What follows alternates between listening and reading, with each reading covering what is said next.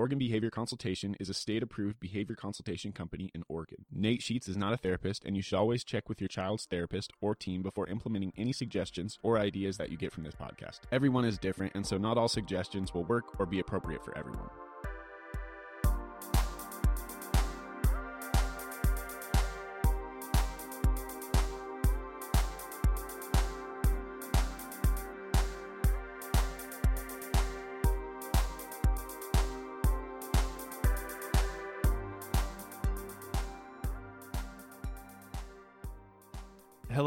Welcome to It's a Brain Thing, a podcast where we explore the various aspects of life for people with fetal alcohol spectrum disorders and the people who support them.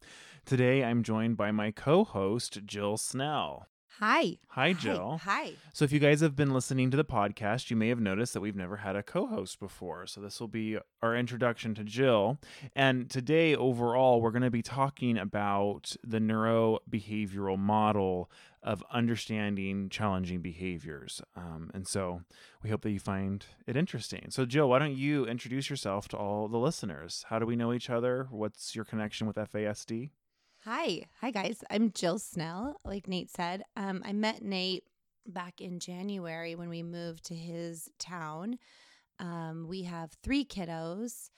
Uh, our oldest, who we adopted um, at birth, she has fetal alcohol spectrum disorder. And then we have two uh, biological babies underneath her. Um, and when we moved to this new town, we were in desperate need of a fabulous um, behavior consultant. behavioral consultant. Um, and we found Nate through a training, and then I stalked him and forced him to work with us, and it has been fabulous ever since. Yeah. So, um, yes, force is kind of a strong word. It's just kind of, you referred her just like everybody else. yeah, yeah, yeah. Blah, blah, Uh, um, cool. Yeah. So, you know, I asked Jill to start joining me for the podcast because I think it's really valuable to have a parent voice, you know, in a lot of these conversations. So, a lot of people um, I know have given me feedback that they appreciate all the suggestions that I give. And so now I think we can combine those suggestions with how do these actually play out. Um, some people occasionally ask me, Do I have any children? The answer is no, I don't have any children. I'm yet another single social worker, you know, trying to uh, you know provide support. So um, hopefully you guys will all um, benefit from Jill's experience. So let's talk about the neurobehavioral model. Do you know what the neurobehavioral model is? It's what you do best, Nate. right. Okay. So the neurobehavioral model, yeah, it's kind of the philosophy and just the the change in thinking about behaviors. And it was developed over a long period of time by Diane Malbin. She has uh, now a lot of different trainings. We're going to put links to all of her stuff, by the way, in the notes. So if you haven't already read her book, which we'll bring up here, um, or if you haven't been to her website or done a workshop with Diane Malbin, absolutely essential if you can do that.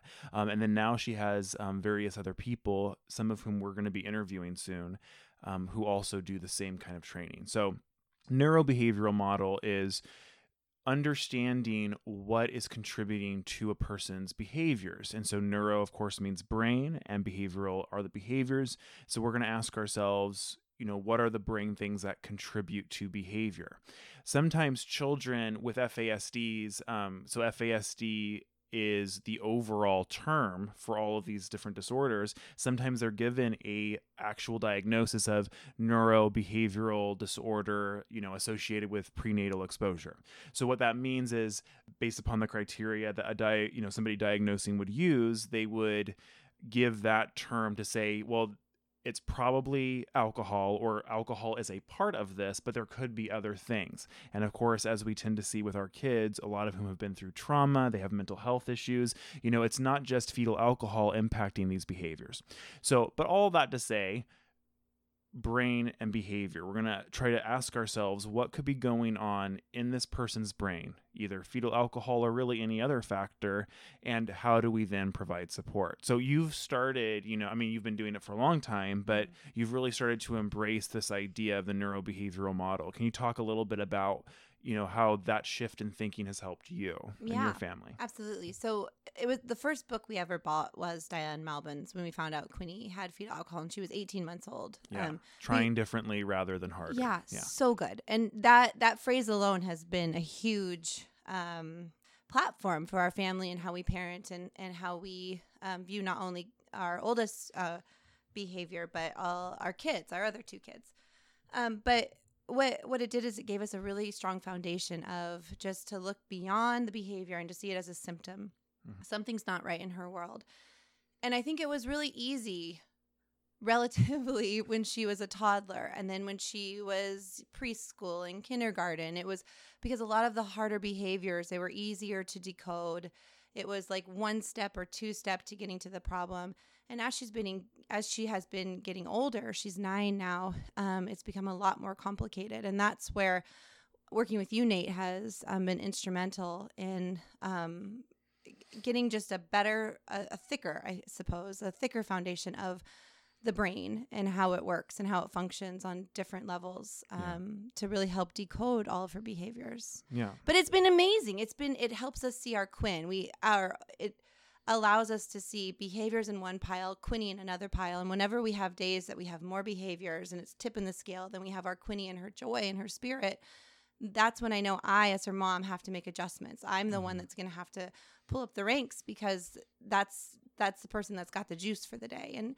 so whenever um yeah wait Yeah. take that part out yeah so it's um yeah it's been this really great tool for us to evaluate her every day and um since every day is so different Yeah, and so wh- what we tend to find, you know, it can be difficult for people to change this way of thinking. We're going to go through various aspects in a few minutes. it still is difficult Yes, and but once you do, it it opens up things because it actually gives you a bunch of solutions to certain behaviors that get you going in a direction versus you know assuming that behaviors are intentional you know misbehaviors that they could just stop if they tried harder.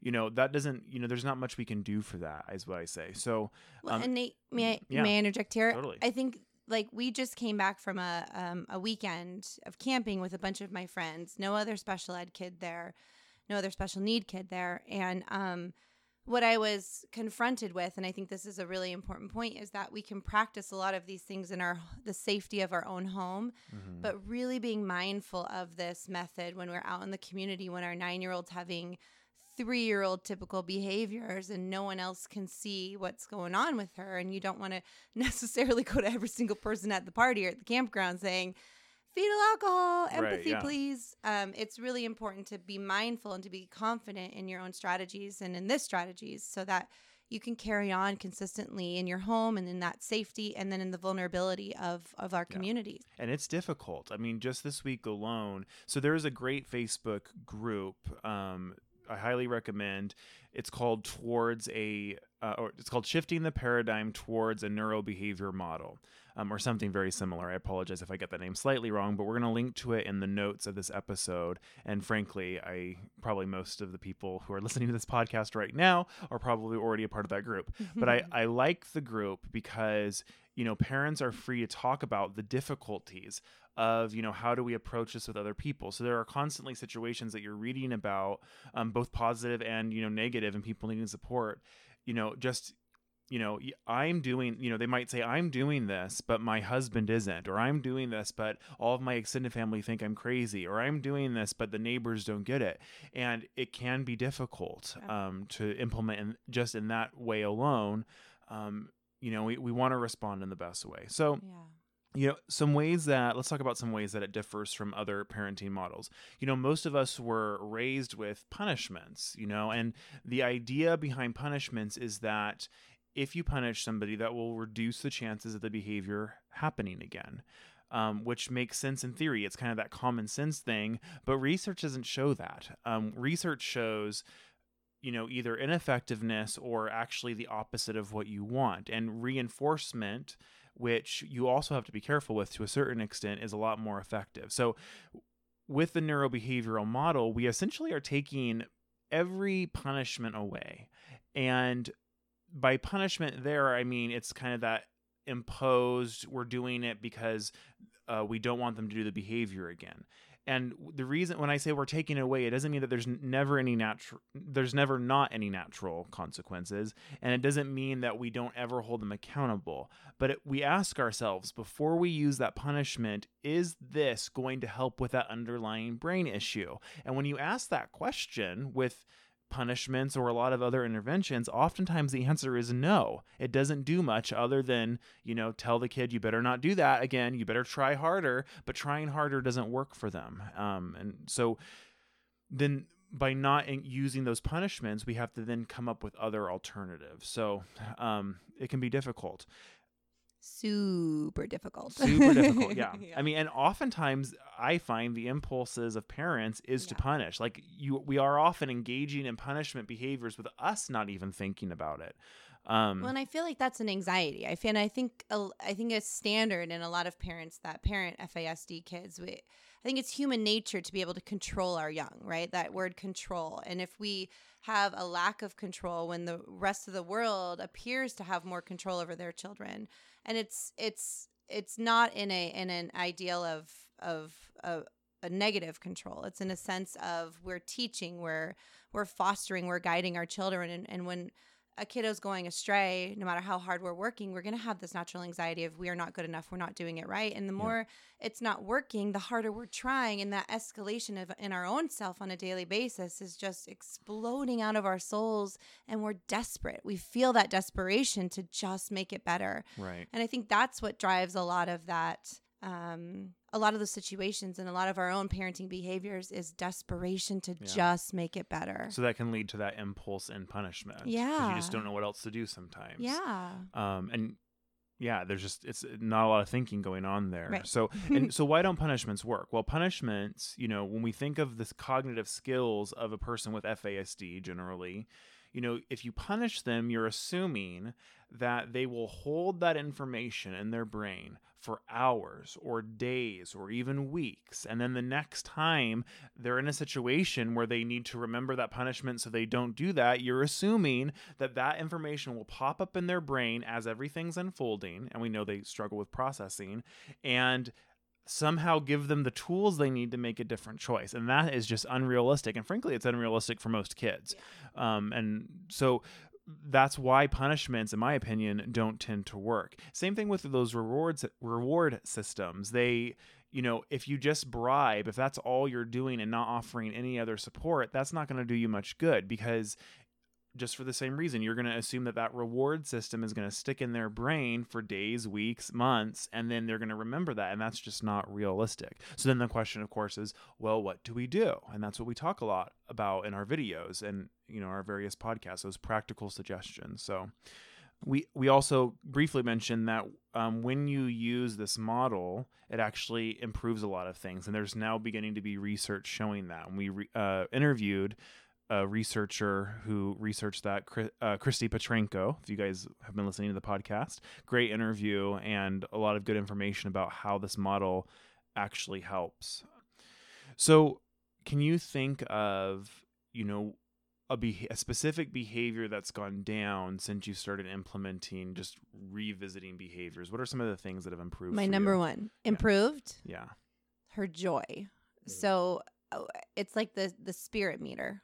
Um, particularly amongst her siblings. I think for us and my goal as her mom is to keep her connected and bonded to her younger brother and sister so that for her forever life, she has these two rocks that will always be there and that understand her and will, can always support her in the way she needs supported.